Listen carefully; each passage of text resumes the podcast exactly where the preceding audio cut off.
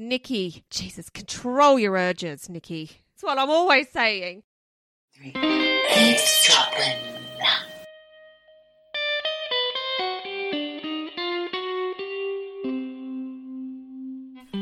Hello, Michelle. Hello, Geordie. I'm sorry, I just cleared my throat earlier. It sounded It was like, disgusting.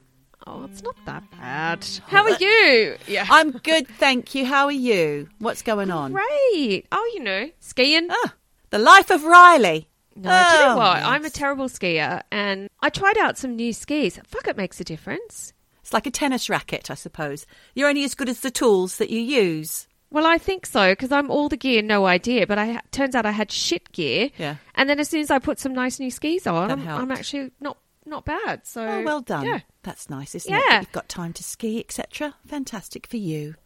Ah, how are you? I'm okay. Great. Nothing to report here, Missy. Do you know what? What? When my sister and I say that, we're like, thank fuck. Because do you know what? The amount of times where where I used to be like, oh, life's boring, got nothing to report. Actually, It's nice. when it's on the steady, Yeah. even keel, when there's nothing to report, that's when I'm like, great, no one's dead. Yeah. No one's sick. Nothing to worry Everyone's about. Everyone's happy. Nothing to worry about. So I'm I'm happy. I'm happy for the for the even keel these days. Speaking of even keels, should we introduce ourselves to our lovely eavesdroppers just in case they're here for the first time ever? God forbid. You should be here week on week. We need you week after week. I'm Geordie. And I'm Michelle, and you are eavesdroppers. You're eavesdropping, Eavesdropping. on us. Exactly. You're eavesdropping on us. I'd like to give a little shout out to one of our quiet eavesdroppers in the background. She's had one before. Her name's Nikki, and I work with her two days a week. Hello, Nikki. She loves it. oh, hi, Nikki. I'm so glad you're an eavesdropper. Good, spread the word. Yes. Spread it. Tell all your Spread youth- it, Nikki. youthful friends, because she's quite youthful. tell all your friends. Oh. We'd love to have them on board. But do you know what? It's interesting because I was talking to a friend of mine, also called Nikki, Oh. and I said, You've got to listen to the podcast. And she said, Well, what do you talk about? And I said, Well, you know, murder, supernatural, aliens. She's like, What the fuck? She's like, I thought you would be talking about restaurants and food and fashion. Boring and I was things. like, No. No, Menstruating. forgetting everything. you know, you never know. It's a pick and mix with eavesdropping. You never know what you're going to get. It is a pick and mix. Speaking of all the Nickies, it's so funny because I was telling my Nikki yesterday at work. I was telling her about the uh, the TV program that I like to watch. I've been devoted to it for many many years, but now it's kind of jumped the shark. You know what that means, don't you? It means it's kind of it's gone too Lost far, its lost its lost its verve and mm. vigor. It's called Silent Witness, and it's about you know these three pathologists and forensics and whatnot, and they all what is it? The Home Office. They work for the Home Office, the government, and they usually get very involved and help to solve the cases. And often they get kidnapped along the way, or shot or blown up along the way, and have to change out the characters. And now the one main character that's been in it for years, not forever, but for years, her name's Nikki. So we call it just Nikki now. It's just called Nikki. we don't call it Silent Witness. Oh, here comes Nikki. Just call it Nikki. Don't do it, Nikki. Oh, Nikki, you think everybody wants you involved. She has to always be involved in all the police ongoings. It's not necessary, Nikki. Just stay in your lab. Cut the bodies up. That's what you do. Poor old Nikki. I've seen ads for that. Never interested me. Don't go I've there, never it's given lost it. it. a go. Back in the early 2000s, 2006, say, that kind of timeline, I think that was when it was quite good. And there was a handsome man on it who, of course, Nikki has a go at. I mean, she can't help herself. Obviously, any man that's old enough or young enough to come along that's in her sight, eye line, she's on him like a car bonnet, I tell you. Nikki, Jesus, control your urges, Nikki. That's what I'm always saying. So that is not a top tip for TV, guys. Don't watch it if you can help it. There are better things. I did start watching The Traitors. What? Oh, Claudia Winkleman with that's her what uh, it's called. the hairstyle that she's. Oh my God, she's always got that shiny hair, hasn't she? Yeah. It was quite good, backstabbing, but it's all just a game. It's all just a game because our lovely other podcasts that we listen to, the Shrine Girls Yes. and Boy, they were talking about the traitors. So I thought, you know what, I'm going to give that a go. You know, it was all right for a bit of reality, bit of nothing telly. If you just want to switch your mind off, yeah. I've been advised to watch that by my counselling student colleagues because apparently it's really interesting, the psychology behind it. But I forgot what it was Oh, called, you see. Michelle. So well, it's amazing who throws who under the bus. oh, I'd love to see that. it's interesting how they play the game. And Hmm. I won't reveal who wins. No, don't. But at the very end, it's interesting to see how they reveal themselves. So Is it like Murder in the Dark? I guess a little bit. Yeah. And there are some annoying characters. Of course. Some of them you're like, get the hell out. But yeah. The ones you love to Give hate. it a go. Yeah. True, Jen, true. True, Jen, true. So I was listening to one of the episodes where we were obviously talking about Greta Thunberg and her massive takedown of that guy, Andrew Tate, who ended up God knows where. I don't know if he's in jail, custody, whatever. I think they did press charges, yeah. yeah, good, because he's a fucking sex trafficker. I don't know if he is a sex trafficker. Maybe let's not just say that. Because Okay. we might get arrested, Michelle. Okay, well, you know, he's an A- alleged allegedly. Sex, he's an alleged sex trafficker. So that guy, if that's true, he's got to go down. Allegedly, somehow, I don't know how this popped up about Greta Thunberg, but Yeah. the internets, the internet people, they're saying she's a time traveler from 1898. What? Who's saying this? Well, the thing is, Geordie, I'm going to put a link to this shit because you're going to freak out when you see it. There's this image of a child who was a gold mine worker from 1898, and it's gone viral. And honestly, I have seen the picture, and it really bloody looks like her. So it's taken at a gold mine in the Yukon in Canada, uh, right at the turn of, of the century. And this young child basically uh, her face. It's Greta. I'm not joking. She has plaits in her hair, and of course, people are like, "What the fuck? That's Greta Thunberg. She's a time traveler. She's traveled here from you know 1898 to save the planet." Obviously, I don't know about that, but the picture was found because it's part of a set of photographs taken by a Swedish American photographer called Eric Hegg. And it forms part of the documentary archive at the University of Washington. And all the staff at the University Library know this picture because it is one of the pictorial illustrations of children working in the mines at that time. So it's quite a serious picture. And they think it was discovered because the whole archive has been digitized.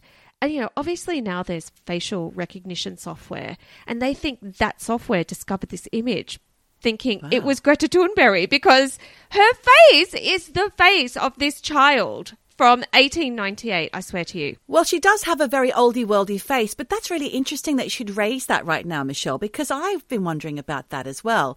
Well, not so much time traveling, but more like reincarnation. That's what I'm thinking about. So recently I had a conversation with somebody about, it was actually Mill. Hi, Mill, if you're listening. Hi, Mill. Amelia. I, I know, Mill. She's she's my she's my flatmate at the moment. She's staying with us. It was about the Pope. And I don't know why we were talking about the Pope generally, but I used to think that he was the embodiment of Christ, so that he was kind of like the Dalai Lama.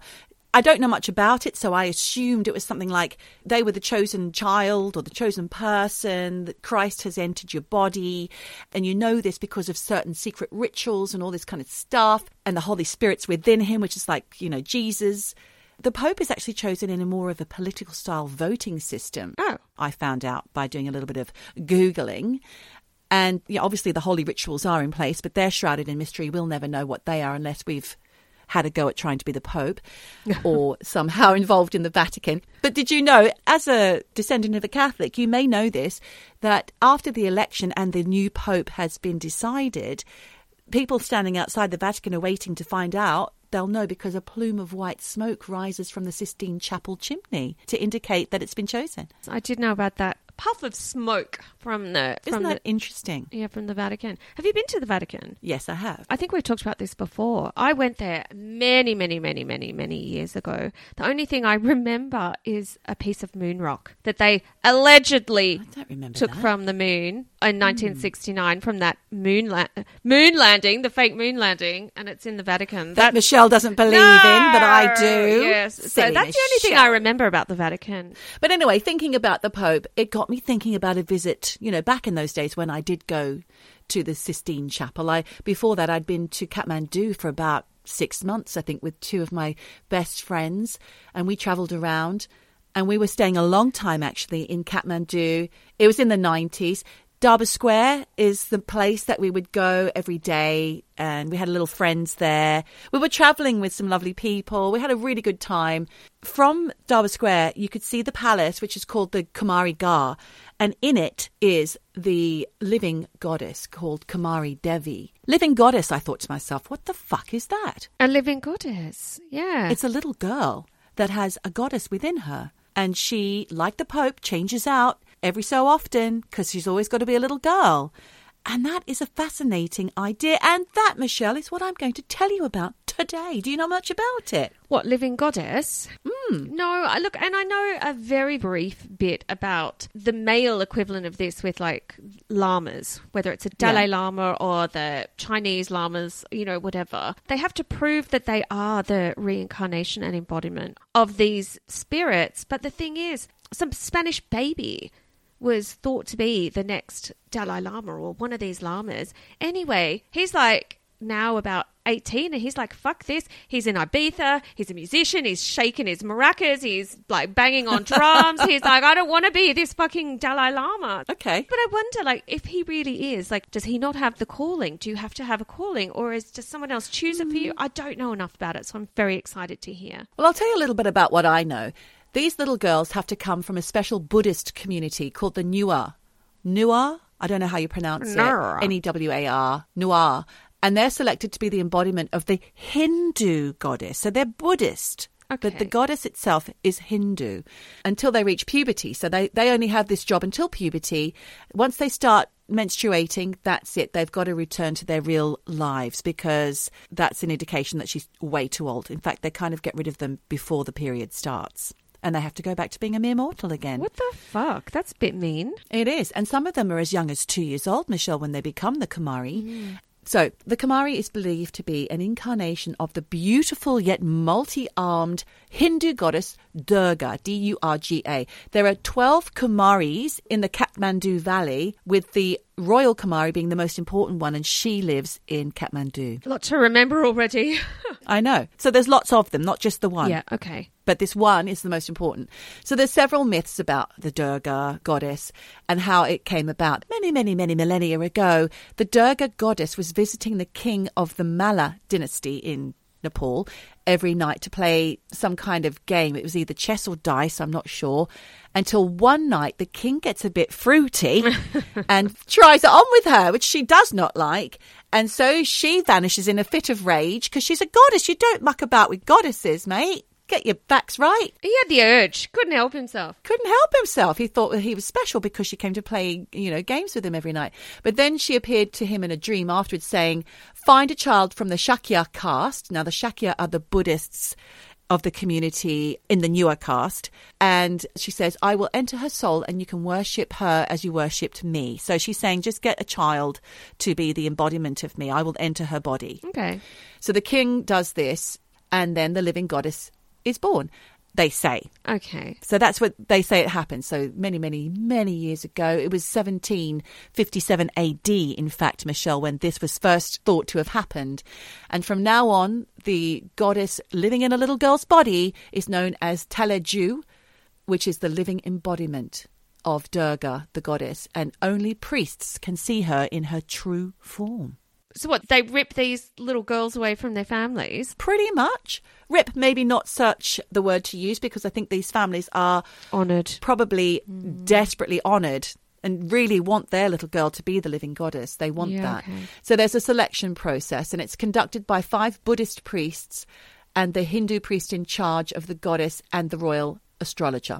So there's all these people involved. And I'm not sure if the royal astrologer has much to do with it anymore because as you may know, in 2008 the monarchy was abolished in Nepal. Now that's another story. Oh my God. The Nepalese Okay. monarchy was crazy. Did you hear? They all murdered each Yeah, other. I did hear about this. We we should put It's a good pin story In. for another time. And in fact, I've been in the presence of the murdered king and queen Yeah. and their family. How? Because they came to visit a place. I think we were in, I can't remember the name of the place we were, but it was their holiday home in the mountains.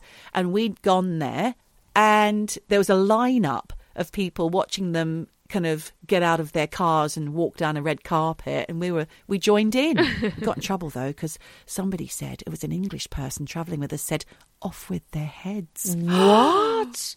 We got in trouble. We're only teenagers, but still naughty. That could land you in jail at that time. I Fucking hell. know. They've got presidents now. So these girls should be from the Newar caste, as I've said. They need to be in excellent health. This is all the requirements. They need to be in excellent health, never having shed blood or been afflicted by any diseases, be without blemish, and must have not have lost any of her teeth, including her milk teeth. So this girl's got to be young, right? To never have any diseases. Does that mean she was never allowed to have a cold? Or Not sure, I guess. whooping cough? Or definitely not that. No, she's got to be unblemished, clean, healthy, all of that. And unblemished. Yeah. If you've got a birthmark, No, forget it. out of there. Or a mole. Yep. Fuck that. Holy shit. Yeah. It's not me. No. Ah, third nipple. No, they won't allow that. Sorry, Michelle. So after passing the eligibility test, they are then examined for the 32 perfections of a goddess. Do you want to know what those things are? I don't have all 32 down here because that would be boring. Just the top ones. the top ones are things like neck like a conch shell. what? I know. the fuck does that even mean? I don't know. A body Oh like a God. banyan tree. Oh, for God's Yeah. sake. Ridiculous. I think that's quite stumpy. Eyelashes like a cow. Okay, yeah, I'll take that. That's appealing. Yeah. Thighs like a re- like a deer. I was going to say reindeer. Thighs like a deer. I wouldn't mind thighs like a deer. And also like a nice thin knee. I've got fat knees. I'm not going to agree with that. Obviously, knees are your knees are your own business. I think they're probably lovely. They bend, don't they? That's a good thing. Just remember that. Thank your knees for bending. My friend called my knees once JFKs. And I said, What, are you talking about? And he said, Yeah, you got JFKs. I was like, What, the fuck? He's like, Yeah, jolly fat knees. and I was like, You're a fucking asshole. Anyway, moving on. Jolly. jolly, jolly fat knees. Oh, what a bastard. So chest like a lion Ew. Hairy. Hmm? and a voice as soft and clear as a duck's.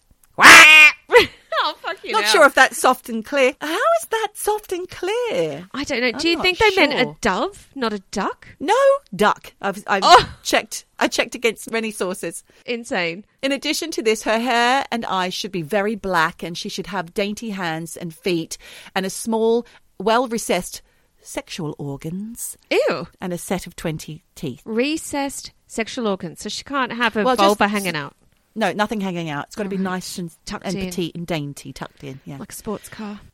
I don't know what that means. Wow. I don't know what that means. The girl is also observed for signs of serenity and fearlessness, and her horoscope is examined to ensure that it's complementary to the king's. Well, obviously, that is by the wayside. Does it mean the president now? I don't know. I don't like this. I don't already don't like the sound of all this. Uh, yeah, yeah.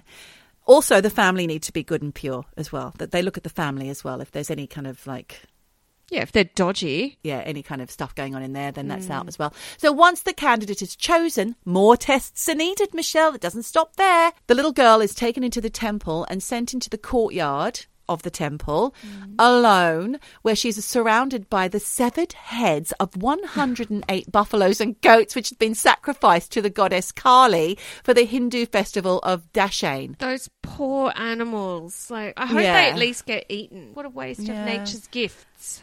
But their heads are just popped around her. She's in a darkened room lit only by oil lamps. And there is also the added frightening vision of a load of dancing men with masks on. Fucking hell. And this- she could be two years old, right? She must be traumatized. Yeah. She's not necessarily two. Sometimes she's older, six, four, any age. If the candidate is truly the goddess, then she will show no fear during this mm. harrowing ritual. Yeah, fair enough. Yeah, okay, I get it. It's it's hazing out the uh, the dance. It is hazing. It is Yeah. a bit like that. If she does show fear, then another girl is sent in to go through it, and Mm-hmm. on and on it goes until one is calm and and relaxed throughout this this horror. Yeah, well, maybe the family slipped a little Valium to the child. Exactly. So if you get through that, the next ordeal is to spend a night alone in a room with all these gory heads without showing fear. So she's got to spend a whole night alone with all these heads. Mm-hmm. and then if she gets through that, there's one last one. She has to pick out the personal belongings of the previous Kamari. Oh, out of an assortment of things laid out before her. So if she points out that what used to belong to the previous Kamari, then that's it. The job's hers. wow. Do you want that job? I don't know. No, I think they do. They do. And then she has to be purified in order to be the unblemished vessel for the goddess to inhabit. So that's when the priests take her through secret tantric rituals to cleanse her body and spirit of her past experiences. And once those are completed, I don't have the details of that because they're secret. The goddess Durga or Taleju enters her and she is presented as the new Kamari. She's dressed up and got makeup on like the Kamari, and then she leaves the Taleju temple and walks across Darbar Square on a white cloth to the Kamari Ghar, which is the palace, which is also going to be her home for the duration of her divinity, I suppose. Well, until she gets her rags. Exactly. Until she gets her period, her time is up. But until that time, her feet never touch the ground again. She's carried around on one of those um those golden what are they called? Palanquins. Oh, I know what you mean. Like, She's got ceremonious duties to, to carry out. She's carried. Yeah. She never puts her feet on the ground. Do you know what? I would love to read a testimony of these little girls after they get their period and then they're like, here's the ground, fuck off, you're no mm-hmm. longer. What happens then? Well, there's a book. Is there? There is a book. Oh my God. Yes, there is, written by one of the former Kumari princesses called Goddess to Mortal. I will send you something to put the link in. I will. I'm interested in and that. some of my info is about this, so I will tell you. The family can visit once a week, and then all the people who come to see her, because it's good luck to see the, the Kumari. Yeah. And one look from her can signal good fortune. A smile is even better. But watch out if you're sitting with her, like with an audience with her, and she cries or laughs loudly, because that could mean serious illness or death. Oh. Also, if she weeps or rubs her eyes, it's imminent death. And if she trembles, it means imprisonment. If she claps her hands, then there's a reason to fear the king. So I think they have to rewrite that one because there's no king anymore. If she's picking at the food offerings that you've brought her, that would be financial losses. Oh. Oh dear. And if she's silent and hardly does anything, then it's usually good news and your wishes will all be granted. Bloody hell. Mm. Wha- that's a lot of burden of responsibility on that kid. Yeah. But I guess she doesn't know those things. Maybe she doesn't even know them. She's just got to do her own thing when she's there. I don't know. Well, she's in, She- inhabited by the spirit of goddess. The Durga The goddess, Durga, yes, yeah. So she's cared for by caretakers who attend to her every need and whim while guiding her through the ceremonial duties. Now, these people have been in their jobs for years and years and years, Okay. like father to son, carried down. They bathe her, they dress her, they do her makeup, they prepare her for visitors and all the ceremonial occasions. And like I said, one of these caretakers is a guy called Gautam Shakya, who's from the same family and the same caste. Mm-hmm. He's been looking after Kamari since she was a child, and his job was passed down to him from his father since the very first Kamari. That's happened father to son, father to son, Right. since the first one. Okay, so he's got no life either. No choice. No, but he loves it. He's happy. Yeah, he loves it. it. All right. So they don't go to school, these little living goddesses, or the goddess at the time. She's privately tutored. She has carefully selected friends from the same caste, but they're told how to deal with her. So if they upset her, that's not allowed. They've got to play the games that she wants. Mm. You know, she must be a nightmare to be friends with. You just said to me you'd love to know what it's like for a previous Kamari to spill the beans on what it was like. Now, there's one here called Chanira Bajracharya, who's now 19. She was just five when she became the Kamari, and her aunt before her was also Kamari. Okay. Not straight before her, but down the line. And she remembers her elimination round. There were seven girls handed grains, and they were studied for their reaction. That's something that she remembers. And then she remembers some of the girls becoming fevered and some crying, but she only turned a slight blush colour, and that's what got her through that particular round. Right. And she said that when the goddess entered her body, she said she felt hot and her body warmed up, but it wasn't an unpleasant feeling. That's interesting that she says she did feel like she was inhabited. Well, it, a lot of it could be suggestion, the power of suggestion as well, couldn't it? They're only children, and their adults around them believe this. I once did this Reiki course and this Reiki ceremony where it was really intense. I didn't know what to expect. And uh, the Reiki master does this thing where they actually break open this spirit inside you. And Yeah. I felt this weird breaking of something inside me and oh. this warmth going right up my spine. And I was like, what the fuck is happening to me? I what have I signed up for? When you're not expecting it, it, it really does come as a shock. And Wow. they didn't tell us, oh, expect this, expect that. Well, I think it's probably different for every person, isn't it? Yeah, it was really intense. Another girl, Preeti Shakya, began her reign at three years old and ended it at 11 when she hit puberty. And she said she would have to sit for six or seven hours as a child attending ceremonies, but she had the patience for it. And she said when she was retired at 11, the search had already been on for a replacement because it's bad luck if she starts her period while she's um, serving as the goddess. And poor Preeti said she was heartbroken to leave the, the palace and the people looking after her had become her family. And hmm. but she was happy to be back with her own family. But it was difficult. For example, you said before, what would it be like going back? Well, she said she got tired walking around Yeah, because she cool. wasn't used to walking. Yeah. Yeah. Like walking to school as well. She had to go to school. She said after her retirement, she realized the world was so cruel. And she said, teachers started scolding me as I was a little poor in my studies. And when I first went to school, one of my classmates said I looked so fat. And at the time, I was completely broken because nobody used to talk to me in that manner. Oof. She did eventually integrate, but some of the myths surrounding the Kumari have affected her life going forward. Like, for example, if an ex Kumari marries, her husband will die shortly after. So no one's going to be lining up to marry an ex Kumari. Oh and my they'll all know it was you. Yeah, you can't pretend it wasn't you. Shit. And then there's another belief that the Kumari caused 2015's earthquake in Nepal because a week before the devastating earthquake, the City Museum in Kathmandu exhibited something from artist Sudeep Bala, which was a picture of a living goddess with a condom packet on her head. And believers were absolutely beside themselves. Were so enraged they felt the earthquake was a reaction from the goddess. Oh my God. 80% of temples and historic structures in both Bhaktapur and Kathmandu Darbar squares have been destroyed, which is horrifying to me because I saw it before that. Mm. But the Kumari Ghar, it was still standing at the end. That's the kind of thing that people really do become suspicious about. So, like you, Michelle, there are campaigners for child rights who have a lot of issues with the practice of Kamaris and they believe their childhood is being stolen. But the believers themselves and the people of Kathmandu who believe in this, they think it's a, tradition worth keeping. And like I said before, there is an autobiography by Rashmila Shakya, who became Kamari aged four. She wrote of the lack of education and difficulty re entering normal life. And since then, Kathmandu city budget now allows for a pension to be paid and education to be mandatory for the Kamari. So they look after them a little better nowadays. I think they have to. It's about the divine female energy, and I kind of like that. I'd just like to end this little story here, Michelle, by going back to what I started by saying, you know, the embodiment of Christ.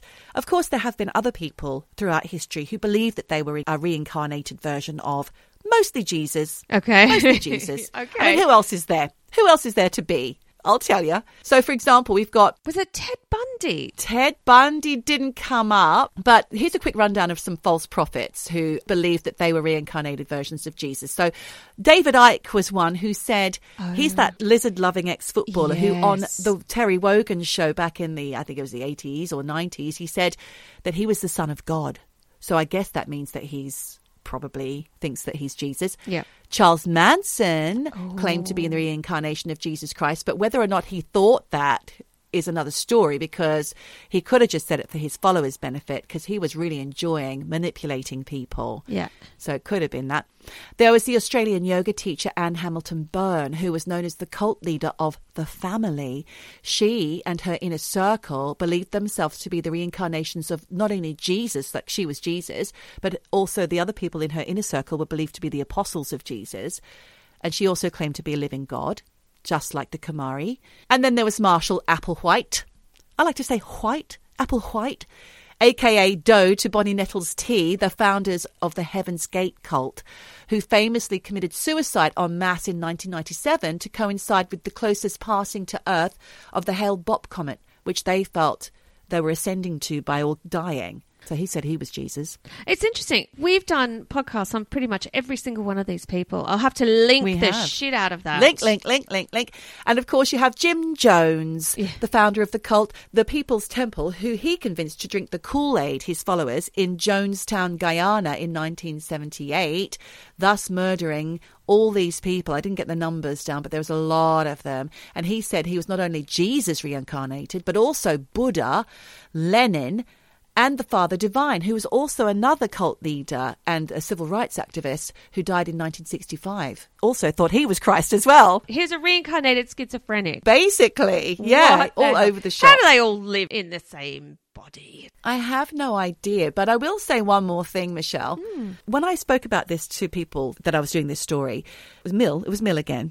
she pointed out that there was a documentary film that she saw called Kumari. Directed by an American filmmaker, Vikram Gandhi. Now, this is not what I expected her to say at all.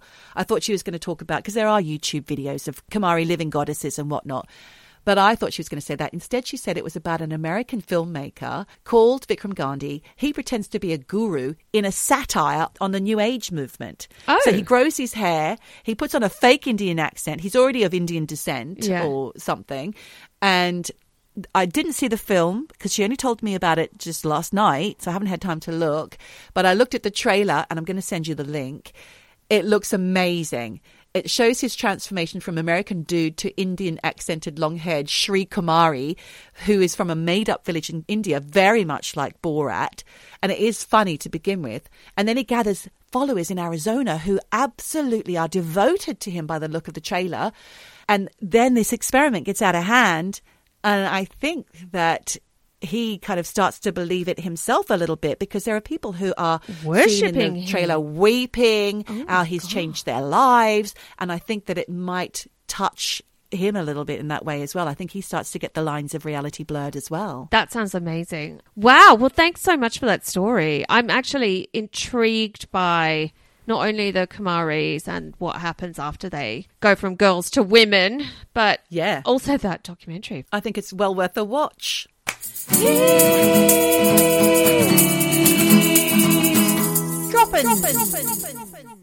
So, reincarnation, it, for me, it's such a fascinating topic. And obviously, you know, when I was talking earlier about Greta Thunberg, it did get me thinking could reincarnation be time travel in a different form? Well, you said that earlier. Yes. Well, strange. I mean, look, if you think about it too much, it is kind of a headfuck because yeah. obviously the only proof, and I say that in inverted commas, of reincarnation is the memories of the person talking about their experience or memories of their past life and who Yeah. they think they used to be. Whereas obviously time travel is essentially a person with the same life moving about within time, right? Yeah. but they're essentially just one person. I don't know. Like I was thinking about this last night. If you kind of suspend your disbelief a little bit and think Yeah. time travel does exist, right? So that's the first. You've got to have that as a basis. Okay, you've got to believe that. Yeah. Can you reincarnate into the past? Hmm. So, which came first? Greta Thunberg or the little gold miner? Well, yes. Or can you reincarnate into the future? Well, yeah, that's kind of how I feel it goes. If you think of it as a linear thing, you imagine it goes from little girl in 1920s to modern day Greta, not backwards. If you're reincarnating, you're reincarnating into someone at birth. So But if they were born before you, oh, I don't know, I'm confused. Yeah, that's the thing because, and it is crazy on so many levels, and this is why it's a bit of a head fuck. Because, like I said, if you do believe in time travel and you do believe in reincarnation, then if you think a little bit about spirit and the idea of reincarnation, which is that when you die, your spirit leaves your body and then I guess turns into infinite energy and then gets sucked back into another body for another shot at life, right? Yeah. If you believe that, then the spirit realm exists outside of what we know as the space time continuum and Okay. linear time. It's completely separate. And the thing is that time travel sort of exists outside of that too. So maybe you could be reincarnated into the past. I actually just don't know. And the more I think about it, the more it kind of confuses me. What's interesting for me is thinking about consciousness and not necessarily reincarnation, but you know what it means to be conscious. And we did talk about this when I'd mentioned about, you know, general anesthetic and how when you go under it's the closest thing to death that any of us will probably ever have a memory of experiencing because we have no memory of what happens once we're Yes. out. And in some ways, I was thinking about virtual reality and how that's a bit of a mind fuck as well because if you're playing a game that's set in another era in the past, then you exist in the now to play the game, but your mind is in the virtual reality of a different era. So you're alive, but your conscious perception is that you're somewhere else Uh. other than where your body is. It's really tricky, and my head was just going This round and round tricky. in circles when I was thinking about this. I'm just going to park that and go back to reincarnation because obviously science believes that your biological death is, you know, when your heart stops. That's the end of human experience. The end. Whereas, Yeah. like we've just talked about, if you're a spiritualist, you most likely believe that our bodies are just meat suit that houses I hate that. eternal. I know it's horrible, but it's like it is a suit of like flesh. Like, I mean, what are we? It's gross. So this body houses this eternal energetic soul and consciousness, and then we body hop once our previous body has died for reincarnation. And you know, we do on this podcast look at things like consciousness and near death experiences and can psychedelics affect that? Paranormal stuff, Yeah. supernatural stuff, are they all connected? And again, I don't really have any answers Uh-huh. to this, but I do like to think about it because the more I think about it, the more I think there are all these grey areas of possibility, truths that we might never uncover because you can't prove it because you have to die to prove it. and then then it's Uh-huh. game over. But there have been studies by people who use hypnotherapy to uncover subconscious memories of past lives and memories actually of the time in between those two lives. There are three hypnotherapists called Dolores Cannon, Dr. Ian Stevenson, and Dr. Michael Newton. Together, they collectively have more than 50 years of like client session information of people who are under hypnosis and talking about being reincarnated and past lives. What these three believe is that when people are under hypnosis, they're not dreaming and they're not hallucinating. But they're in a state where they're not capable of lying. When I think about that, they might not be lying, but they might be misinterpreting whatever they're seeing Oh. or thinking they're Yeah. remembering. So, that said, Dr. Newton reckons a lot of his clients have been through these past life experiences, but they're really hesitant to talk hmm. about it or reveal too much, which he thinks over his the course of all his study into this, he thinks it's like there's this universal code of ethics that you're not meant to like talk about shit. Like what happens in reincarnation club stays in reincarnation club Yeah. kind of thing. And he says that over the years he's been conducting his studies, he's seen a lot of similarities that makes him feel that reincarnation is real. Mm-hmm. And he's come up with this theory on the process that our soul goes through from the moment we die to the moment we're born. And like I said, this is based on hypnosis and all of these clients that he has spoken to who have believed this. So this is based on what he thinks is empirical evidence. To be honest, I feel like it's a little thin, but I'm going to go through these stages because I think they're really interesting. So the first stage is death and departure. And he says a lot of his clients remember looking down at their body. And some people say that after they supposedly died, they stuck around Oh. and they would look down on themselves and their loved ones until after their funeral. My God, that's a long time. Yeah, and then they would feel a pull towards a light ah. and they would transition through a tunnel. Ah. And that's the second stage, which is the gateway to the spirit world. I'm feeling a bit nervous hearing this. Yeah, it's really, really fascinating. Just stick with me.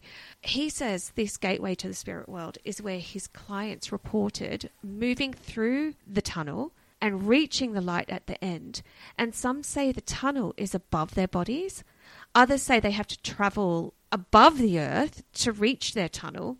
But after they reach the end of the tunnel, his clients almost always describe the same thing, but in different ways. Like they see beautiful scenery or they hear beautiful music. And Dr. Newton thinks that these things are happy memories from the life they'd just lived, which gives them an anchor kind of of familiarity during this tunnel process. Although he did say that some of his clients who were, he thought, younger souls can feel sad or confused during this tunnel transition time. And that's when he says those people, and in fact, most of them who are going through this tunnel, have guides who come to hmm. assist them and comfort them through this tunnel experience. Then the third stage is what he calls homecoming. And he reports that a lot of his clients say they were met by souls who are close to us. And he thinks that it's during this stage that the soul begins to remember more about the afterlife and also their previous lives. And that's when they begin to feel more ease with this process ah. of reincarnation, which then leads to the fourth stage, which is orientation. And this is where he, he says his clients say the soul lets go of any regrets or doubts or sadness or traumatic memories for from the previous hmm. life. So the soul can be restored to its original vibration. He also says it's in this stage where the soul talks to their guide about what happened in their life and if there are any lessons that need to be repeated in the next life. So if you kind of just keep fucking up, you're just going to keep repeating until you learn the lesson. Well, this is very much like the Buddhist belief of um, karma, isn't it? I guess. Or And nirvana. So you keep being re- reincarnated, reincarnated. Um, you keep re- Learning, you know, learning. learning, learning, and then when you finally have no more lessons to learn, that's when you reach nirvana. yeah, I, maybe. I think. because then once you've let go of all those regrets and doubts and figured out if there are any any lessons you need to keep learning, you Yeah. go into the fifth stage, which is transition. And this is where he says his clients describe seeing souls all moving through beautiful tunnels of light to their destination. His clients describe this moment as really exciting because they say there's no darkness, it's just pure light. Hmm. But it's also where you meet up with your soul family, who are souls who are at a similar stage of evolution. And maybe you're right, maybe it is this idea of nirvana. And these people are the souls that you've shared previous lives with. Yeah. And they are the souls who you keep reincarnating with over and over Huh. again. wow. And you're all playing roles with each other, such as partners, brothers, sisters, parents, children. And Hmm. I'm just going to bring you back. Do you remember we have talked about reincarnation? And kids seem to be the ones that always remember these lives. Yeah. And we've talked about people who have kids at the age three and four. Four seems to be the hot zone for this. They turn to their parents and they say, I used to be your mummy. Right, I used to be your daddy. Yeah. You hear this a lot. Go on the internet, it's everywhere. And this transition, fifth stage, if what Dr. Newton is saying is true, then you're playing a game. Yeah. It's like you're playing a game and you've it got sounds your like a little group. Yeah, to me, it sounds like some sort of Sims or something. You know, like yeah, it just sounds like some sort of like alternate reality game or what do you call it, like VR. What's that called? Virtual Yeah. virtual reality. game. virtual reality, Yeah. which is what I talked about before. You know, like your body's here, but your consciousness is somewhere else. Like it is a real headfuck for me. So after you go through this fifth stage of transition, where you're hanging out with all these other souls that you're swapping roles with, Yeah. he says the sixth stage is placement. And it sounds a bit like school. Yeah. Because you then learn about the other soul's previous experiences. And this is where he says his clients report projecting into specific scenes from their previous life hmm. and into other people's minds. Wow. Because then they can learn and feel what others felt to learn how our actions have hurt someone else Right. in a previous life. So you're kind of you're learning. And then the seventh stage is life selection. And this is where he says his clients say they move to a larger sphere of light, which is where they choose their next life path. They say you're able to see multiple paths and you're able to temporarily project into these lives to feel which one feels right for you for your next reincarnation. And he thinks this is also the stage where we can fast forward through a little bit of a life's timeline to see what will happen if there are any kind of tragic events.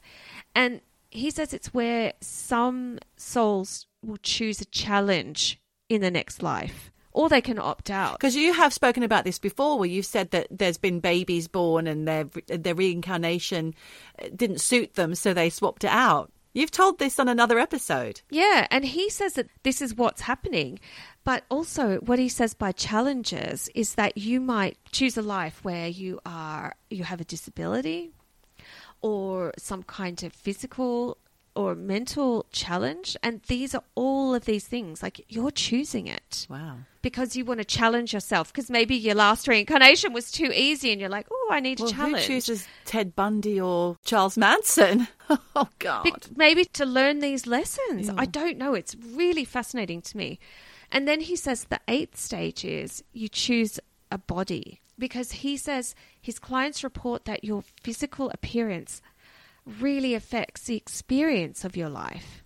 And this got me thinking like, fuck, you know, what would you choose? Because I always moan about how I have, you know, thin hair. Like why did I choose that? Is that to like Maybe the hair wasn't an issue. well, maybe it wasn't. I don't know, but I I think it's really interesting but that you can choose to be gorgeous, not so attractive, your skin color, your height, your weight, all of these That things. sounds bizarre, Michelle. What's this guy's credentials? They're all hypnotherapists, and this is all based on anecdotal evidence Right. of their clients. And how many clients do you speak to? Lots. yeah, it's a bit thin. I told you the, the details are a bit thin, but I found it very interesting. It is interesting to listen to, but it's also a bit of a mind fuck when it gets to those kind of nitty gritty.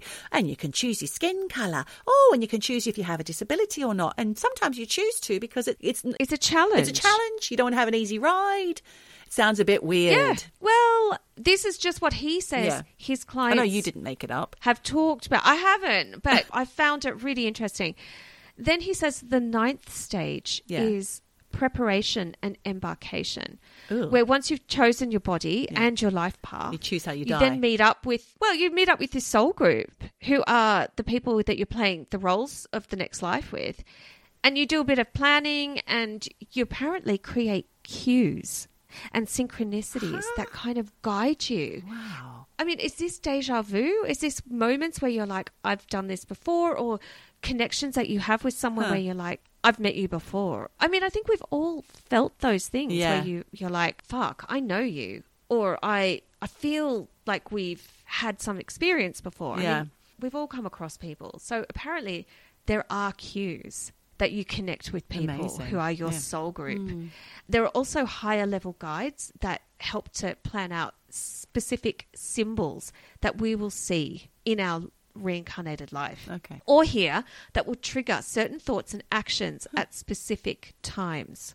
Hmm. And that is really full on to me because then that feels like we don't choose life. It's all preordained. Yeah. I don't know. But then he says that clients say after the synchronicities have decided, you then meet up with your soul family, you go over some goals and plans for the next life, and you're also encouraged to have patience, to hold true to the values, trust in yourself um, through difficult situations, and you're told to avoid overindulging in anger and negativity. Okay. Well, these are all good These are uh, all lessons. lessons to learn, isn't it? And then the last stage is rebirth. Okay. Where the clients report traveling back to Earth through the same tunnel they left in. You enter into the mother's womb and you choose the mother. You choose who Mm-hmm. Right. you want to be, Yeah. like reborn to. And he says that the clients reckon until the age of five, the soul is able to leave the body and travel and meet up with the other souls in your soul family Wow. Uh, to talk about what's going on, but then you snap back into the body of the baby if the baby is in any kind of physical danger or stress. And that it's during those first few years that the soul works to integrate its energy with the brain. So, Fucking what do you think of that? I think that's insane. I think it's quite wild, but also so many of reincarnation stories all happen before the age of five. But there is something in it, definitely. There are a, few triggers in there, I think, that have reminded me of other stories that we've listened to, talked about, um, watched documentaries on, stories we've heard, films, you know, fiction that's been created out of a lot of the stuff that you've just told me. Yeah. But it's all coming from somewhere. And I wonder whether it's just people making sense of, I don't know, memories or mm, I don't know. I don't know. It's weird. Because we have talked a lot about kids are the ones Yeah. most in tune with their past lives because they don't even understand the concept of reincarnation. All they know is that they have memories of when they were someone else. Sure. And pretty much in all the cases I've read, the kids don't even think it's weird. You know, they just talk about it like, yeah, well, that's who I was before. Or things like, that's where I used to live, or I used to work there. They just Yeah. come out with these statements of fact, which absolutely confound their parents. And yeah, sure. you know, inevitably there does come a point where they don't remember these past lives anymore, or and they don't talk about it anymore. Yeah, exactly. Mm. It's amazing, isn't it? It reminds me of when we were talking about um, the little boy who said, "That's the park I used to play in when um, I had a different mum, the mum with the with the pretty hair." Yeah. She managed to trace it back to another little boy who had died some years before. She found it all to be all the things he was saying were true. So when I was looking into this, there was this case of a woman called Riss White.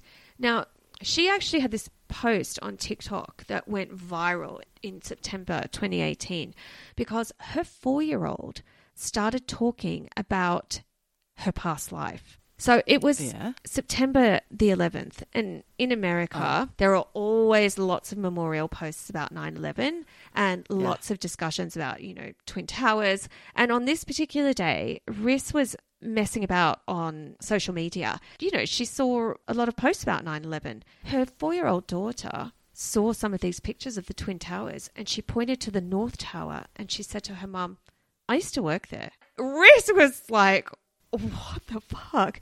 And she apparently said to her daughter, when? And the daughter just said, before. And then she went on to say to her mum that one day she was working in the North Tower and the floor got really hot. So she oh stood on her desk because the floor was too hot. And then she Oh, said God. she and her friends were trying to get through the door, but they couldn't open the door. So she jumped out the window and flew like a bird. Oh my god! That's what she told her mum. and obviously, her mum, Riss, was horrified by this. And she insists her daughter had never heard anything about 9 11 before.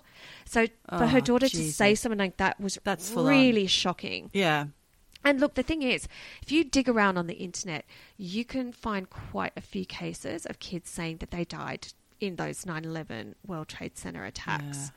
So one day, there's this woman called Rachel Nolan, and she asked her four year old son, Thomas, and again, like I said before, four years old, this seems to be the hot zone for this shit. the hot zone. So Rachel uh, asked Thomas, What do you want to be when you grow up? And he said, I don't want to be a firefighter because I've always been a firefighter and I'm already a firefighter. And Rachel's like, Yeah, yeah, whatever. And then Thomas went on to say, I used to go to work in the morning and in the ne- in the evening I'll take off my fire proximity suit. He's four years old and he's saying that, which is a really specific thing for a kid to say. And the mum's like, uh, what? What? Uh, how does he even know the word proximity? So then Thomas would also say things like, I used to use an axe to check if there was fire behind walls.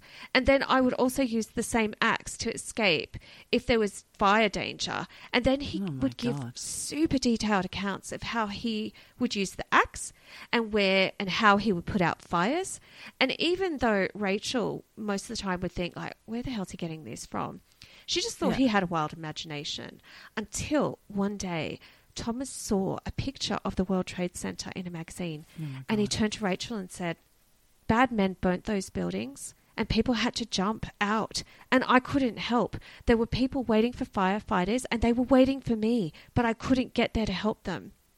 And then he gave precise details of the model of the truck he used when he was a firefighter, and it Oh was the God. exact same truck used by Oh firefighters word. in Manhattan, insane. Mhm, in New York, in 2001 at the time of 9/11. Oh, Then wow. he also said he would ride in the front cab of his fire truck, even though he wasn't the chief firefighter. And he talked about having a friend called Mike, who was also a firefighter, but was on a different truck.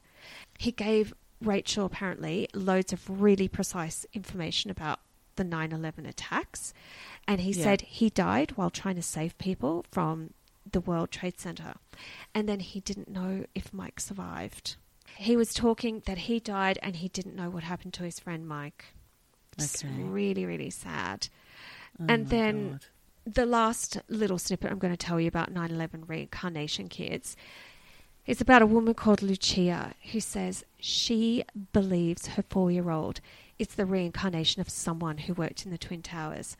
And she mm-hmm. believes this because she says one day when her son saw a picture of the Twin Towers, he pointed to a very specific window on one of the towers and he said, That's where he worked in that office. And then Yeah. he told his mum that he felt the building fall Oh my God. and that he was inside and he died. And then he turned to his mum, Lucia, and said, And mum, I'm still buried there. I know, I know, I know, I know, I know. Oh, And look, there's another really famous account of a child called Cade who basically told his mum, Molly, that he had an office in the North Tower and he pointed out the window. He said from his window he could see the Statue of Liberty and that he had worked in the in the army, in the military. And then he started talking to Molly one day about his past life. And he said he was honorably discharged from the US military. And on the day hmm. of 9 11, he said the ceiling above him collapsed and he couldn't get out and get to the stairs in the fire escape. Oh. And Molly is like, fuck, man, that's really specific. So she hunted down, was there anyone working there? And hmm. then she said, Do you remember your name? And he said, Yes, Mum, I remember my old name. My name was Robert Patterson. Oh my goodness. So she was like, fuck, I've got to check this out. So Molly went and investigated whether or not there was somebody called Robert Patterson who was working Yeah. in the trade centre. So she went through the records and there was a guy called Robert Patterson who was a veteran of the US Air Force who did work in the North Tower. He was on the 110th floor on the day of the attack and he died in 9 11. and Oh it was like goodness, tick, tick, that's tick, tick, tick. Wow. I don't know what to think about that. Well, they're chilling stories, absolutely. Just the fact it's so vivid and it brings you back to the horror of watching those towers collapse and those people jumping. Mm. I know. I mean, I'll never forget watching that unfold, and I'm sure the people involved will never forget it. To have four year old children talking about it like it happened to them, that's shocking. Yep. And I don't know where that's coming from. I've got no answer. And it checked out. Reincarnation. Well, is it a thing or is it some weird kind of, I don't know, telepathy? Or... Honestly, it just fucks with my head. It fucks with my head. I'm exhausted from even thinking about it. You'll have to have a little lie down. I do. I need a cup of tea and a lie down. and honestly, um, eavesdroppers, if you have any thoughts about this, please get in touch. It's so fascinating to me. We'd I'd love to hear. your thoughts, your stories. So for sure. Mm. Now we've got to say, wherever you are, whatever you do, just, just keep, keep eavesdropping. Eavesdropping. Eavesdropping. Dropping. Eavesdropping. Eavesdropping. Eavesdropping. Eavesdropping. Dropping. Dropping.